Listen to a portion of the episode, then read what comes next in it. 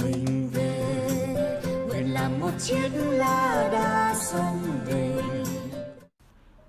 Em không hiểu sao đất nước mình không tập trung phát triển nông lâm ngư nghiệp và du lịch vốn là lợi thế thế mạnh của đất nước mình, mà lại đi phát triển công nghiệp, vốn dĩ thiếu hụt kinh nghiệm từ quản lý nhân công, rồi còn lấy nhân công giá rẻ làm lợi thế cạnh tranh, gây nên tình trạng tập trung dân số vào thành thị, khiến gia đình phải chia lìa ly tán dù không có chiến tranh.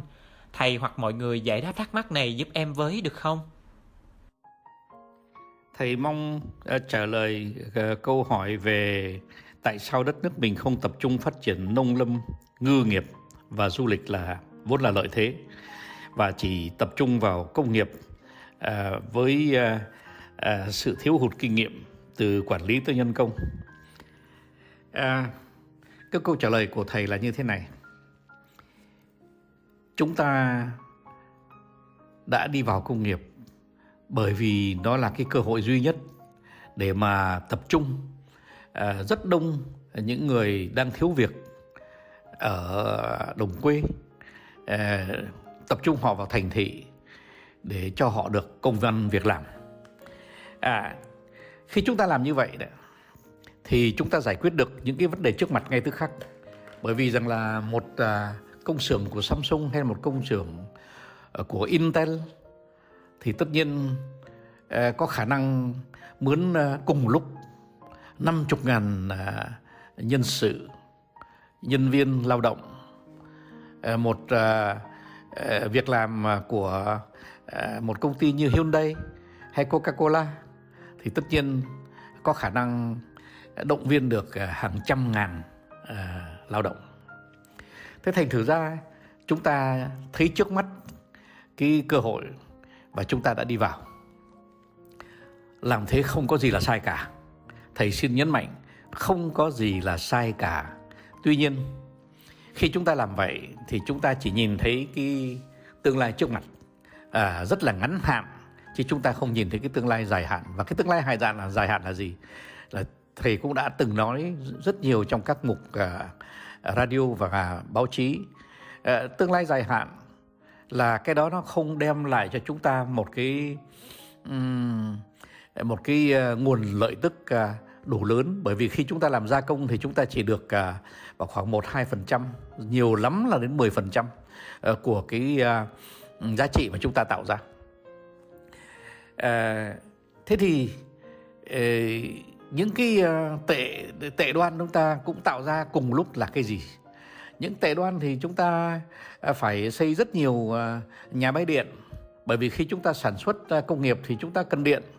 Mà cái điện mà người ta khi người ta giao cho mình gia công thì người ta tránh được cái việc mà phải xây nhà máy điện ở nước người ta, tức là tránh được tất cả những cái ống khói của nhà máy điện nó phun ra trên cái mặt bằng của nước người ta. Thế rồi sông của chúng ta phải nhận tất cả những cái chất thải, mà nhất là những chất hóa chất mà các cái công xưởng của chúng ta xuất ra. Và cũng vì vậy cho nên là không biết chừng ngay những con cá của chúng ta nó sẽ nhiễm độc, và rồi nó sẽ sinh sản ra những cái con cá con có lẽ cũng sẽ nhiễm độc.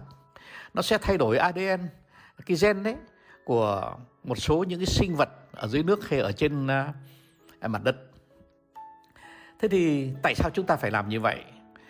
Thế nên một lần nữa thầy xin khẳng định là làm thế để giải quyết một vấn đề hiện tại trước mặt thì thật sự không có gì là sai lầm. Thế nhưng mà tuy nhiên ở đây chúng ta thấy rõ ngay rằng có lẽ không có ai có một cái lý luận hệ thống cả. Không ai nối liền cái việc ô nhiễm với cái việc nhận việc từ nước ngoài cả. Tất nhiên ai cũng nhìn thấy chứ, nhưng mà nhìn thấy là một chuyện, mà tạo nên một cái chính sách để quay ngược lại cái vấn đề lại là một chuyện khác. Bởi vì thực sự ra cái vấn đề gốc là các nông dân của chúng ta hiện thời không có đủ lợi tức. Mà tại sao các nông dân của chúng ta không có đủ lợi tức? Vì nền nông nghiệp của chúng ta còn cần phải được cấu trúc thêm, cần được chăm sóc thêm, cần được có một cái chính sách hợp lý hơn và đoàn kết hơn và có tổ chức hơn. Và tại sao thầy nói vậy? Đó là tại vì rằng là cái nền nông nghiệp của chúng ta đó, thì chúng ta có khả năng sản xuất rất nhiều sản phẩm có chất lượng, nhưng mà chúng ta chưa có cái hệ thống phân phối trong nước. Thí dụ như là làm thế nào để vải của Bắc Giang có thể xuống Cà Mau trong 2 tiếng đồng hồ, bởi vì cái trái vải nó không thể nào đợi hàng tuần hàng tháng để nó xuống Cà Mau được. Cũng như là chúng ta có những trái xoài hay là những của Hà Lộc, hoặc là chúng ta có những cái sầu riêng của Vĩnh Long, nó phải đi lên Bắc Cạn hay là đi lên ở đâu đó trên miền Bắc, thì chúng ta chưa có một hệ thống phân phối mà cho phép rằng bất cứ cái sản phẩm nào của chúng ta trong nước có khả năng lan tỏa khắp cả đất nước trong vòng 2 tiếng đến nửa ngày. Nếu vậy đó thì tất nhiên tất cả các nhà nông sẽ chỉ có thể bán được cho những cái vùng lận cận. Mà bán cho vùng lận cận thì người ta cũng có cái gì mình muốn bán. Thí dụ như Vĩnh Long làm sao mà có thể bán được xoài riêng hay là những thứ đó cho Trà Vinh hay Bến Tre hay là cho Đồng Tháp. Bởi vì ở Đồng Tháp hay Bến Tre cũng có đúng những cái sản phẩm đó.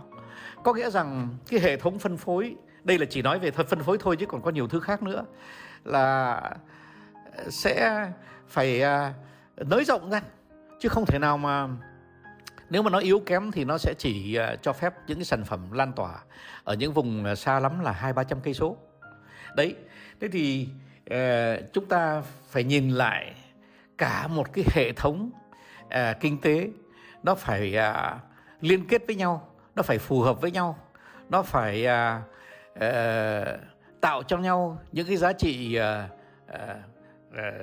cộng hưởng, để mà rồi cả một cái nền kinh tế nó trở thành một hệ thống giá trị, chứ nó không phải chỉ là một cái nó lốm đốm những cái công xưởng dù là to dù to đến đâu, những công xưởng sản xuất ra những cái sản phẩm mà nó đi thẳng ra nước ngoài, nó không có một chút lợi nào cho dân tộc của chúng ta trừ cái đồng lương cho công nhân. Thầy mong là đã trả lời câu hỏi của thính giả. Non nước yên bình khắp nơi chung lòng, mình về nơi đây